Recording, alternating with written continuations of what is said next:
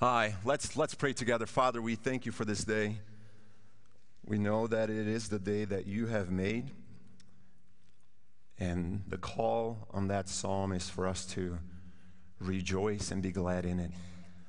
And so we're not only glad for the day you've made, but we're glad that you made the day. That you put us in here today, Father, to be able to worship you and to glorify you. I pray, Lord, that you would uh, just remove me from this um, preaching this morning, that we would hear from you and from your word. And as Al prayed this morning, Father, I pray that you would bring a revival to this country.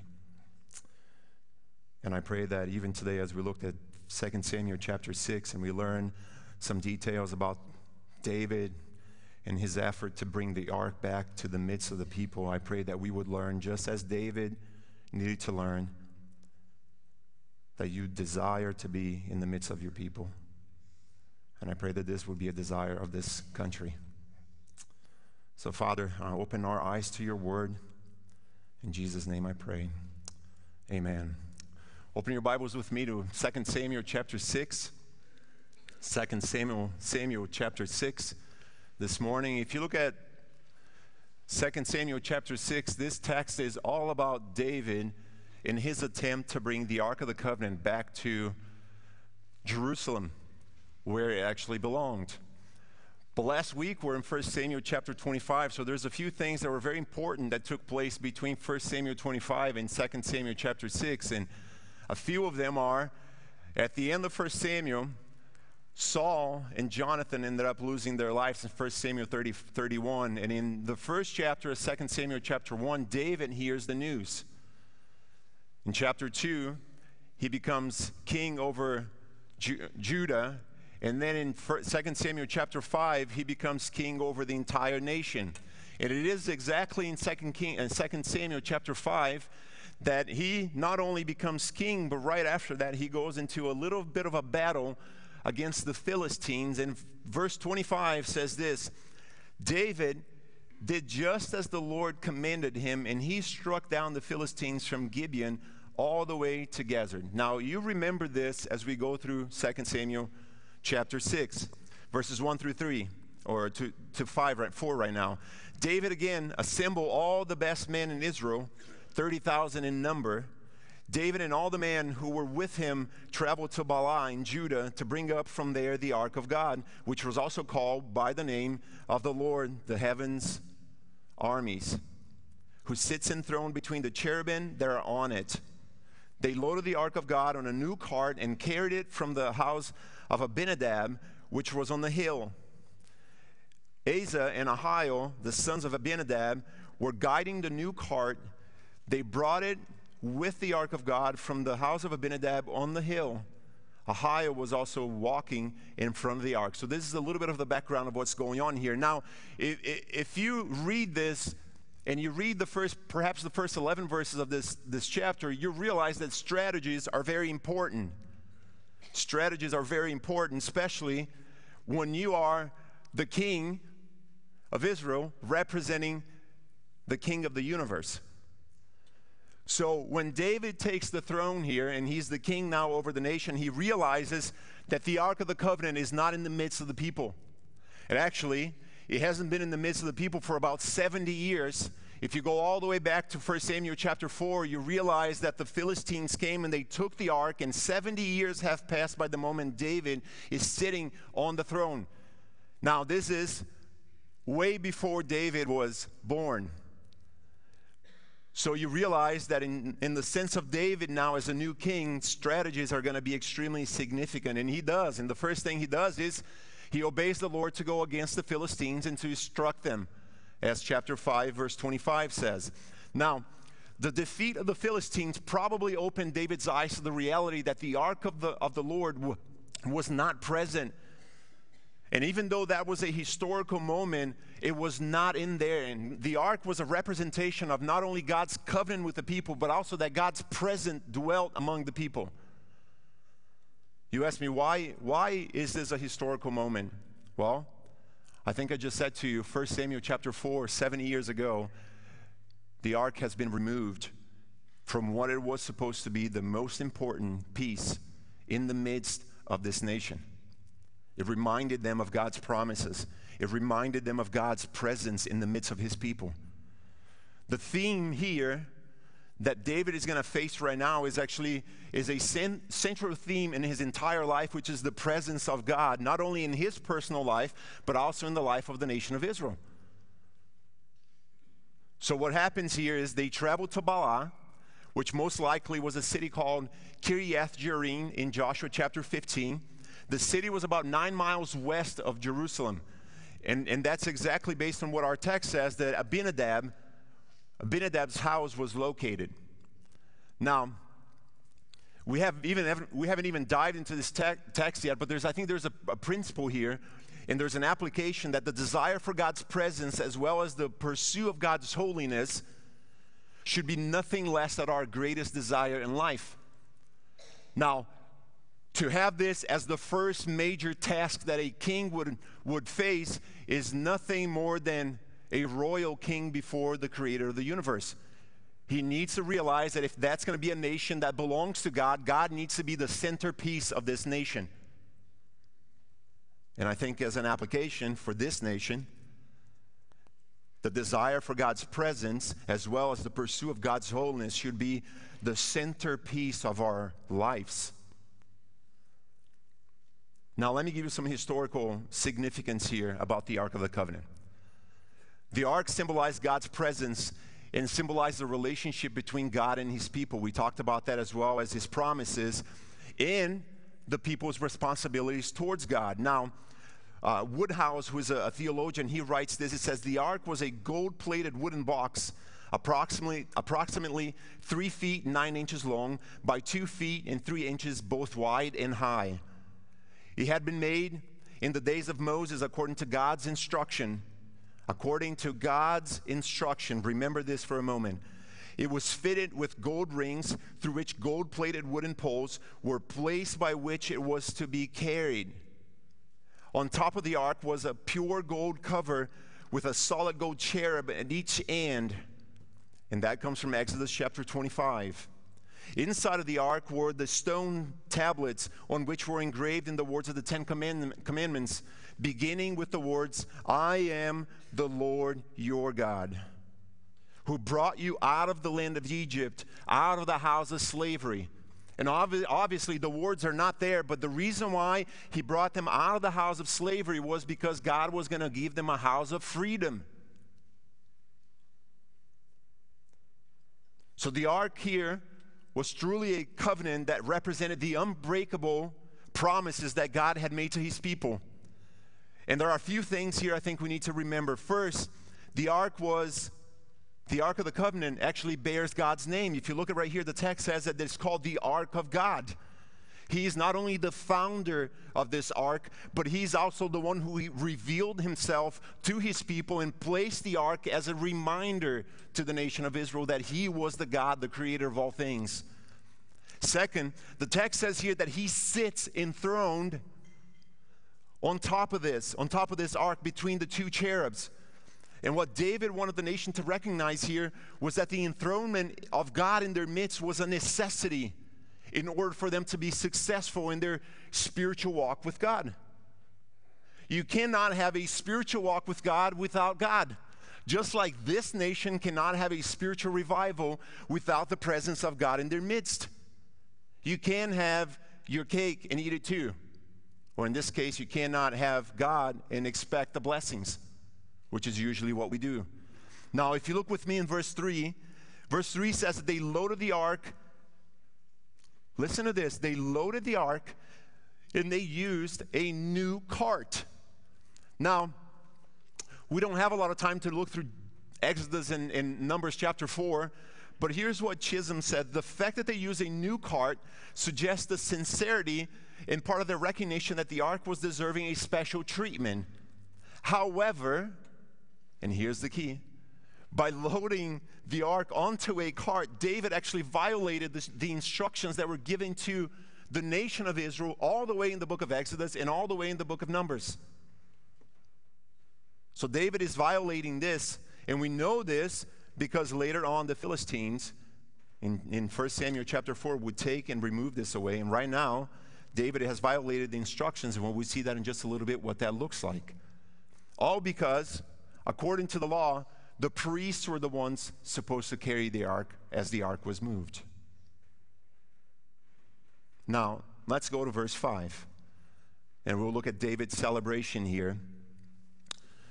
David's celebration. While David and all Israel were energetically celebrating before the Lord, giving, uh, singing, and playing various stringed instruments, tambourines, rattles, and cymbals. So there's a huge party going on here. They're bringing this ark, they put it in a new cart, they have the best intentions in their process, and they're celebrating. It's a full party down the road towards Jerusalem. Remember, nine miles. They have to bring this ark back to them. So, excitement seems to be what's dictating the actions here. Now, if you're like me, it is okay to be excited sometimes. You watch a game, you get excited about maybe your team's about to win and you get excited, or y- y- your son's about to win a race, or whatever that may be. The excitement is just part of life. But here's what we make mistakes in our own Christian life when we let excitement dictate what God wants from us. And here's where I think there's a lesson here God's work must be done in God's way in order to secure God's blessing. If that is true, then our worldly methods will not accomplish a divine task. So, my reminder, my warning sign for you is beware of adopting anything the world brings and tells you that that is a godly endeavor when it's not even part of His Word. So they're celebrating down the road, excitement takes place, and then I don't love this part, but this is what happens disaster knocks at David's door. And Uzzah's disobedience here is extremely important. So here's what it says, verse 6. And they, when they arrived at the threshing floor of Nacon, Uzzah reached out and grabbed hold of the ark of God because the oxen stumbled. The Lord was so furious with Uzzah that he killed him on the spot for his negligence. He died right there beside the ark of God. Now, imagine with me for a second the greatest celebration in the nation of Israel. They have a new king. This guy has been enthroned there. He's walking down the road all the way from the threshing floors of Nacon all the way to Jerusalem, nine miles down the road, and the oxen stumble, and the ark's about to fall. And Uzzah reaches out and grabs the ark, and you would say, you would probably say the same thing that I would. And all of a sudden, this man is dead next to the ark. Nacon here was a threshing floor because that's the place where they brought the wheat to separate the wheat from the shaft. And that's where Uzzah reaches out and grabs hold of the ark in order to prevent from falling and disaster happens. His actions here, they seem innocent. They seem insignificant at the moment. And I suspect, like I said, that everybody watching was very glad that Uzzah put his hands on the ark so the ark wouldn't touch the ground. There are three other individuals in the Bible Nabal. You know the story of Achan in Joshua chapter 7, and you know the story of Ananias and Sapphira in Acts chapter 5. All of them were struck dead by God for being negligent to his word. Uzzah's death here happened because of an error. Now, here's where you need to know there's an error here. Because it's really easy to say, God, are you sure about this? But what is the error here? Bergen, which is a commentary, he says this the error was to ignore God's instructions given by God directly for to not to touch the ark and for violating the pattern of reference established by God himself through his word in relationship to his holiness. God had given them instructions of how to carry the ark. It wasn't supposed to be done by hands, it was supposed to be done by the Levites holding the poles that would be placed inside of those rings, and they would carry the ark together. And now Uzzah puts his hand in there, and boom, tragedy happens. Now you're thinking, that's an unfair God. Now let me reverse the question. If God had told them how to carry the ark, that they were supposed to assemble and take by the Levites and put the poles in there through the golden rings and do all the process, if God had told the nation of Israel how to do this and they did not do it like Uzzah just did, and God did not punish him, would God be a righteous God? Because if God told him and told the nation that that's how we need to do things, and they do not do it, then God needs to keep his word, otherwise, he's not God. But the question becomes how will the new king respond? And I think there is an application here for all of us. And the application is very simple every decision made matters to God, every single one of them. What we do is just as important as how we do it. So, obedience to God's word is more, important than good intentions. Uzzah's good intentions were not God's intentions. And here's where we see what happens to the new king, verse 8. David was angry. What? Again? Is this 1 Samuel 25 all over again? Didn't David learn his lesson last week? That was not a good thing to be angry. But, but look at this David was angry because the Lord attacked Uzzah. So he called that place Perez Uzzah, which means it's name to this very day. David was afraid of the Lord that the day that day and said, "How will the ark of the Lord ever come to me?" So David's anger in verse 8 here is actually very similar to, to the anger that he demonstrated last week. But look at this. In his anger, he names the place Perez Uzzah, which is the outburst, literally means the outburst of God against Uzzah. Now, can you imagine every time you walk by and you have to say, Where you going? I'm going to Perez Uzzah. Ah, it's a great place to go. Just make sure you go around. Perhaps the name here should, should have been, if, if David had some good friends around him, perhaps the name should have been this. And the, the friend would probably whisper in his ear, say, David, I have a better suggestion for you. Here, here's what the name should have been not Perez Uzzah, but maybe the name should be this My lack of attention to God's word caused somebody else to die. Because he's the king, he leads the nation, he's responsible for what happens. But no, David allows his anger now to turn into fear. Not only he's angry towards God, but his anger now becomes fear. And Brueggemann actually says this, which is fascinating. He says the fear generated by this event should not should be seen as positive. So there's a little bit of a, a, a good thing going on here. But here's the reason for when people are no longer awed, respectful, or fearful of God's holiness, the community is put to risk. So if your pastors come over here and they teach you God's word, no fear and no reverence uh, about God's holiness, then that's the time that the pastors need to go and somebody else needs to take the pulpit. And the king was the same. He needs to lead the nation as if God is actually guiding him to be able to make decisions. And so David turns his anger towards a reverential fear of God, but not only that, his fear now turns into a change of mind. Anybody else goes through that process? You get angry, and anger brings fear, and fear makes you change your mind about the decisions you want to make. Listen to what he says. For that reason, here, David abandons the idea of now, I'm not sure anymore if I want to bring this thing back to Jerusalem because look at what has happened. And so he leaves this ark into Obed Edom's house for three months. And according to 1 Chronicles chapter 15, Obed Edom was a Levite. His mistake to leave the ark there, perhaps without even knowing, will be three months from that moment a blessing to him. This is so important here because David's unsuccessful attempt here to bring the ark comes from a disobedience to God's word and the pattern that God has established, especially in Exodus 25, which David should have known. Where the Levites need to take the ark, David, not you. Not somebody else, but the Levites.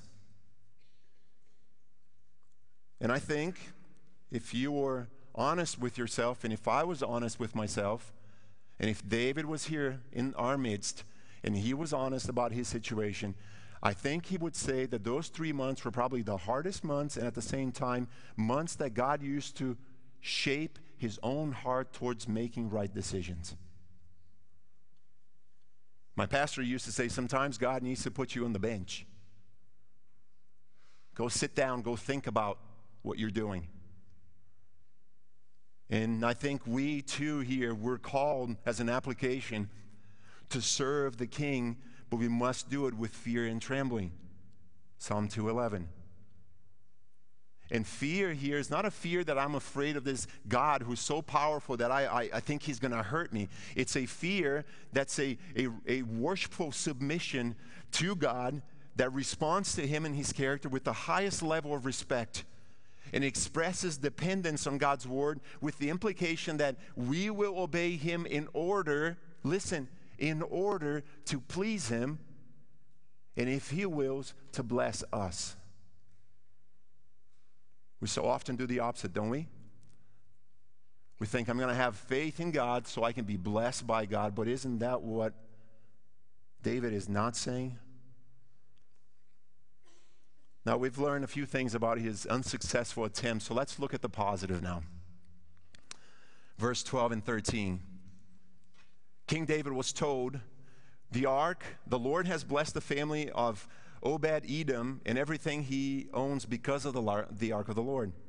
So David went and joyfully brought the ark of God from the house of Obed Edom to the city of David. Those who carried the ark of, of the Lord took six steps and then sacrificed an ox and a fattening calf. Now imagine hearing the news that that which in your eyes three months ago was a curse now is becoming a blessing to a family where the ark ended up staying by accident.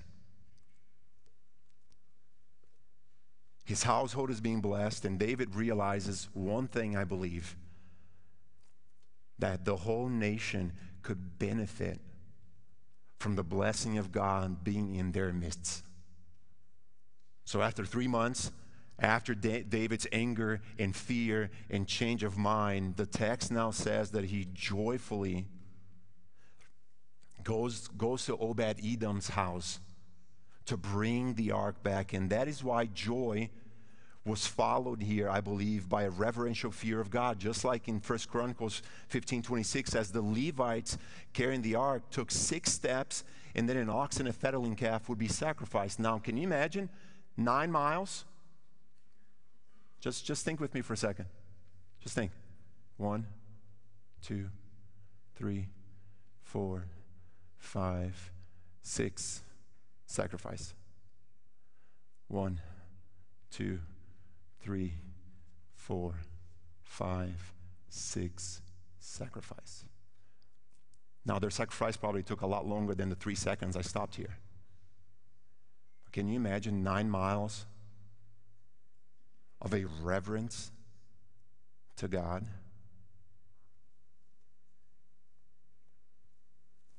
The text seems here to indicate, and I just want to make a little, a little point here. If you read this, it seems to indicate that David is the one sacrificing the, the, the, animals. And I don't think that's what's taking place here at all. I think David is the one in charge, as the king should. If you go to Second, uh, First Chronicles, you realize that, that the Levites were the ones actually taking the ark and organizing the procession and doing what the Levites were supposed to do. So when you read this, just remember David is the one who is in charge. And the sacrifices here, they were actually made um, because of atonement. They were, this was, they were atoning uh, for their sins here, just like uh, Leviticus chapter 1 says. And it also answers David's own question from verse 9 when he says, How can the ark of the Lord coming to me? Here's the answer. The answer is only by the atoning, by the atonement being made. God is providing them the possibility of the, God being in their midst again, and they're celebrating with the animal sacrifices and the peace offerings that they will do in just a moment. And here's what happens, verse 14 and 15. Now, David, and we look at the joyful celebration going on by David. Now, David, wearing a linen, linen ephod, was dancing with all his strength before the Lord. David and all Israel were bringing up the ark of the Lord, shouting and blowing trumpets. So the party, once again, is going. And this celebration here was so intense that Woodhouse, in this commentary, he says the significance of this moment was elusive.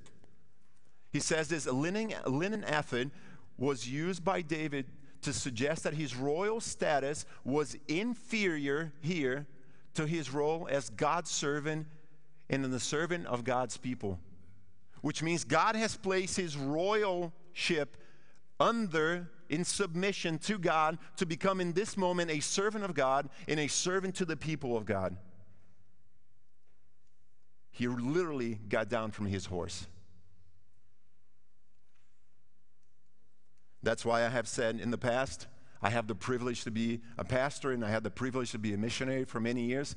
But at the end of the day, when we walk out of here to that together, I'm just as important as you are, and you're just as important as I am. Because we're all sheep in God's flock.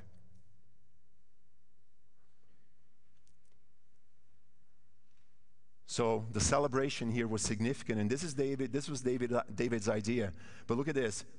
David is not doing this by himself. The text says that all people in Israel were doing this together with them, and they were celebrating down the road and dancing and singing and all those things. But I want to I want to make a side note here.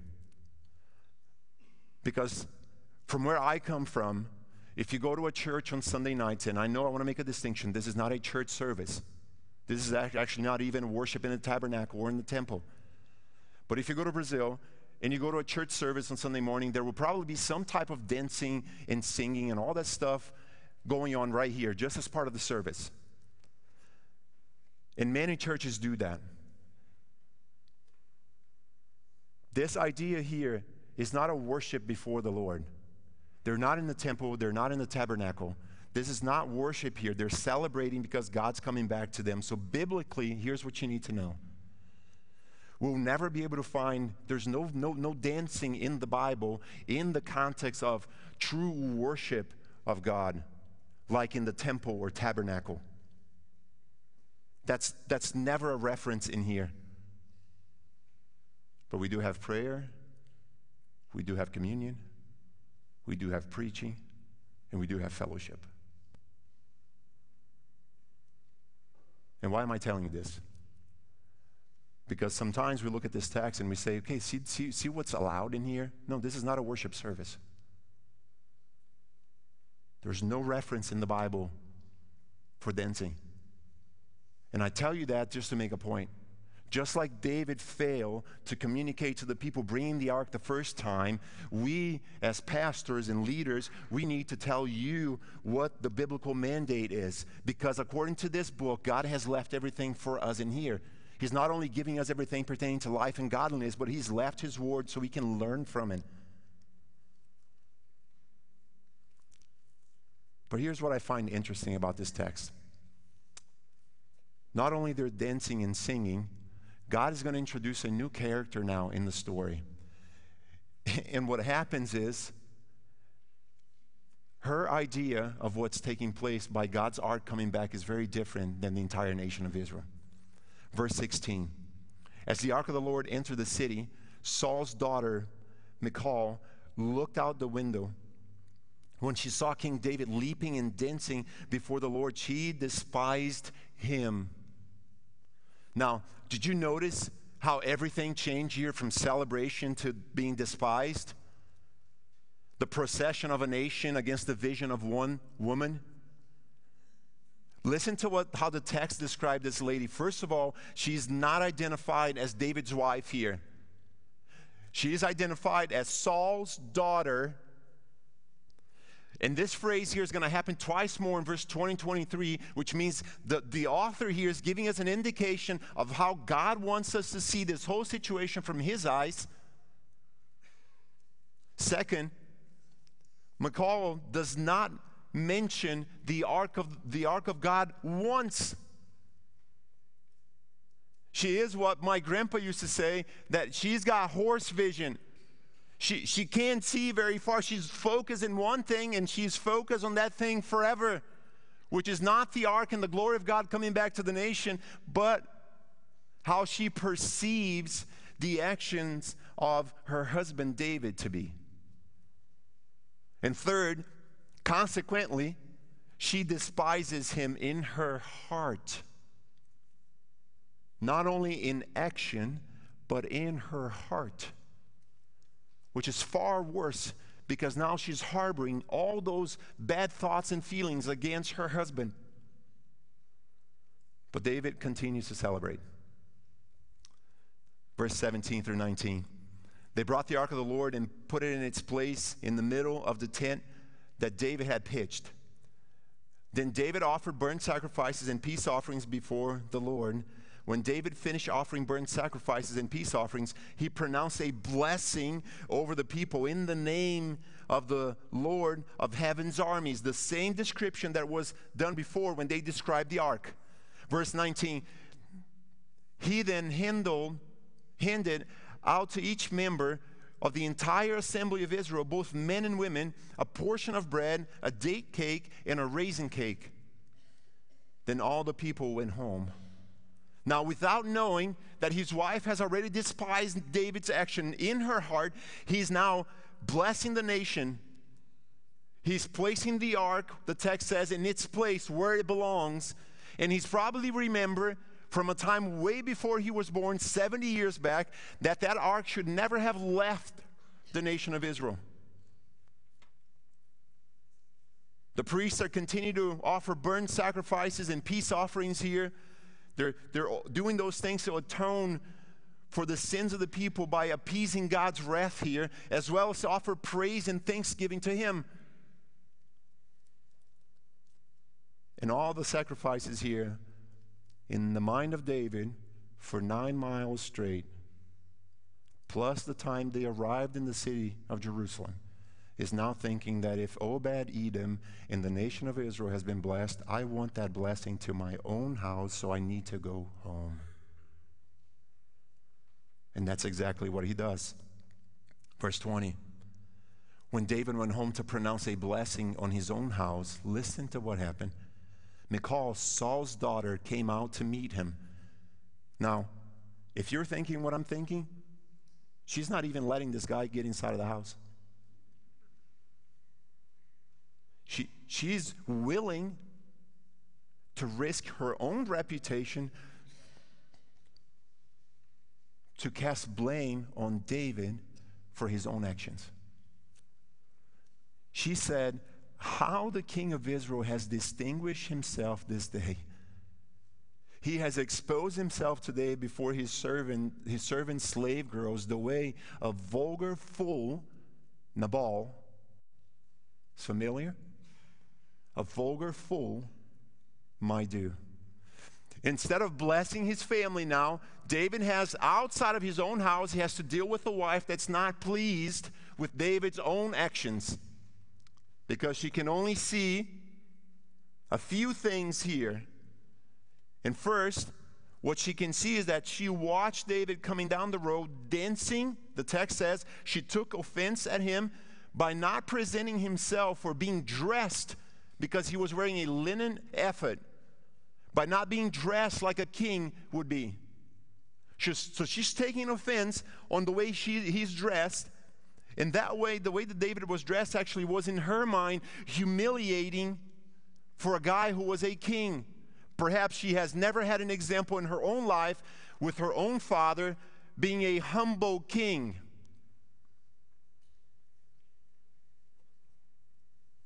We should call this Michal syndrome, which goes like this We're more preoccupied with what others think instead of what God thinks of us. Can you imagine for a second? It's not part of my illustration here. But can you imagine for a second, Pastor David, the elders, we meet you outside every Sunday morning? And you come in through the door and we're like, yeah, that's, that's not to the right. That doesn't have the right, the right outfit. You can come in. To the back. Yeah, let's go to the sanctuary. Oh, you're going to go to the left. We're going we're going to stream the service because you're not dressed appropriately. In her mind, she thinks she has a reason to tell David that he's not dressed appropriately and that's not how a king should act. But wasn't he acting like a king? Praising the Lord, bringing God's presence back to the nation, allowing the people to realize that king, king David is not better than they are?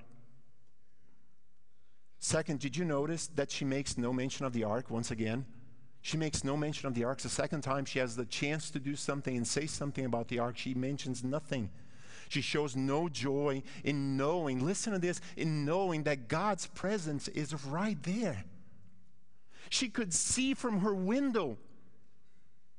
And the only thing she could see from all the 30,000 people that went down to get the ark, plus all the other people that marched with him, she could only see one thing, which was David dressed up casually as he brings the glory of God into the nation again.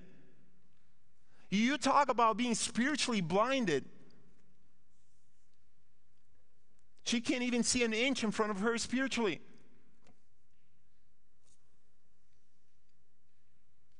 That's because she cannot pass her own misconceived ideas about what a king should look like on the outside, which is what Solomon would, would call it futility.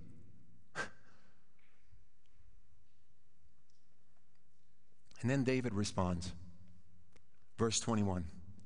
David replied to Michal, It was before the Lord. This phrase happened six times in 2 Samuel chapter 6.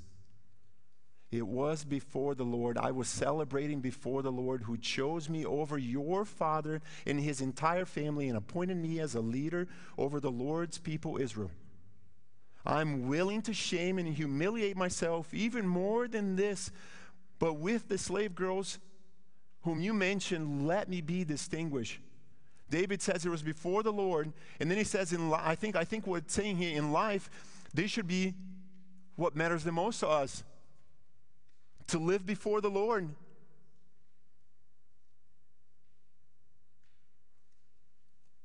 Michael cared too much, Michal cared too much here about the appearance of things, and David was so concerned about the, the heart's motivation. Michal cared about the status of a new king. David cared about God's holiness. Michal was concerned about what matters, what others think, and David was only concerned about what God thinks.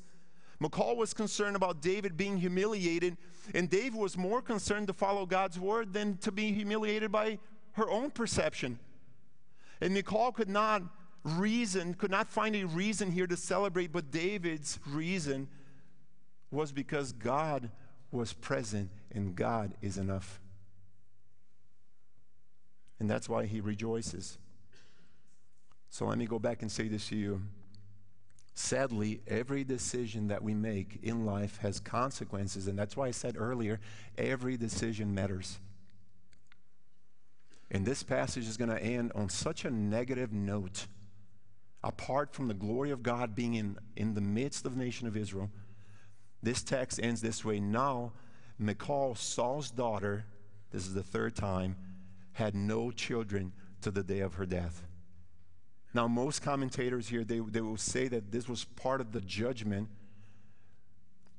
that had fallen over the house of, of, of Saul, who had been rejected by the Lord and who had failed to receive, um, failed to receive the new thing that the Lord was doing through David. This is tragic because this is the last time in 2 Samuel that her name is going to appear. And contrary to David, she is joyless. Now, let me give you just something to conclude our time here. And this is my appeal to you this morning. When the Lord is central to our lives, we honor him by following his word we find our happiness in reverent fellowship with Him, and we humbly identify as God's people. So, as you approach the King, approach Him with reverence through His Word. And here's my desire and my request for you let His holiness dwell among His people. Father, we thank you for this day. We thank you that you are a holy God. Father, we thank you for your goodness to us. We thank you for your sacrifice on the cross of your only Son to give us not only life, but to give us life in abundance. Father, I thank you that David understood that to allow your ark and your presence to be in, in, the midst of, of your own people. It needed to be done by your own word. And I pray that we would not fall short of that. This church and this nation does not move forward in relationship to our spiritual walk apart from your word. May you open our eyes. In Jesus' name I pray. Amen. 1 Corinthians chapter 11 verse 27, and I'm going to start backwards. Because after 2 Samuel chapter 6, I think there's a moment of reflection. Paul says, when he writes to the church in Corinth, he says this For this reason, whoever eats the bread or drinks the cup of the Lord in an unworthy manner.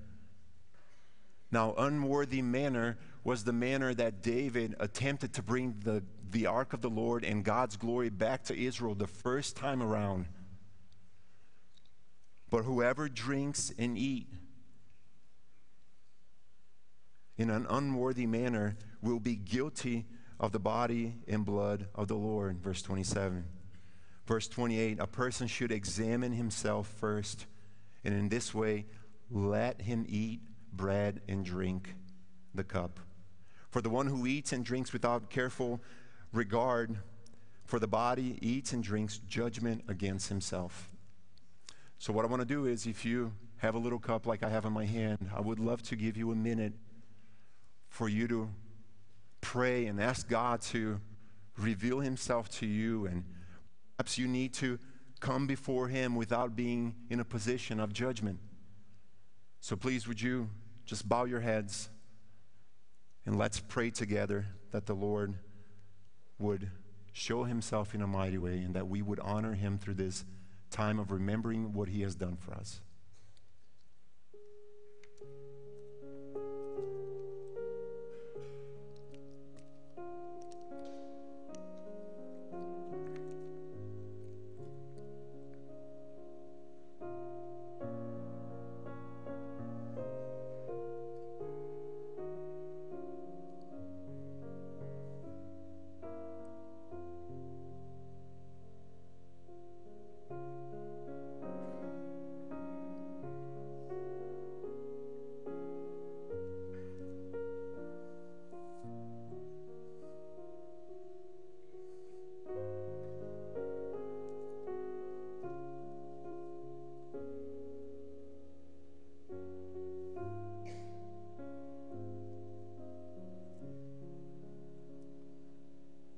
We thank you for allowing us to come together.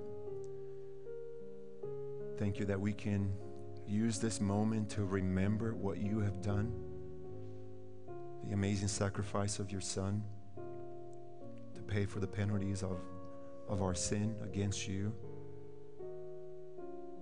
Father, we often talk about your love, but we forget that you have loved us abundantly. I pray that you would forgive us of our sin. We confess that we do have sin in our lives, that we, we're not righteous as we should. We pray, Father, that through your Holy Spirit that you would guide us and direct us. Help us to be holy as you are holy. Help us to remember and never forget what you've done. In Jesus' name, amen. Paul says in verse 23 For I received from the Lord what I also pass on to you that the Lord Jesus Christ, on the night in which he was betrayed, he took bread, and after he had given thanks, he broke it and said, This is my body, which is for you. Do this in remembrance of me.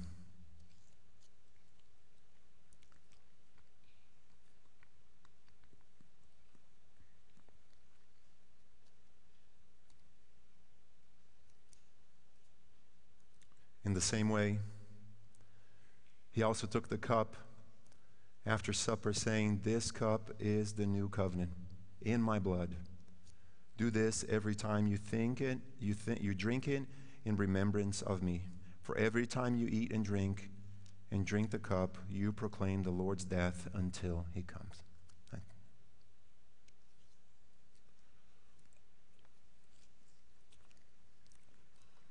Father, thank you so much for shedding the blood of your only Son, the blood that gave us life and that gave us life in abundance. We praise you for this day. Thank you once again for allowing us to be together as a body. And I hope and pray, Father, that you would cause us to grow closer to you, that we would not only see your holiness from far away, but that your holiness would be so close to us that we would be a reflection of you to the world. We thank you and we praise you. In Jesus' name, amen.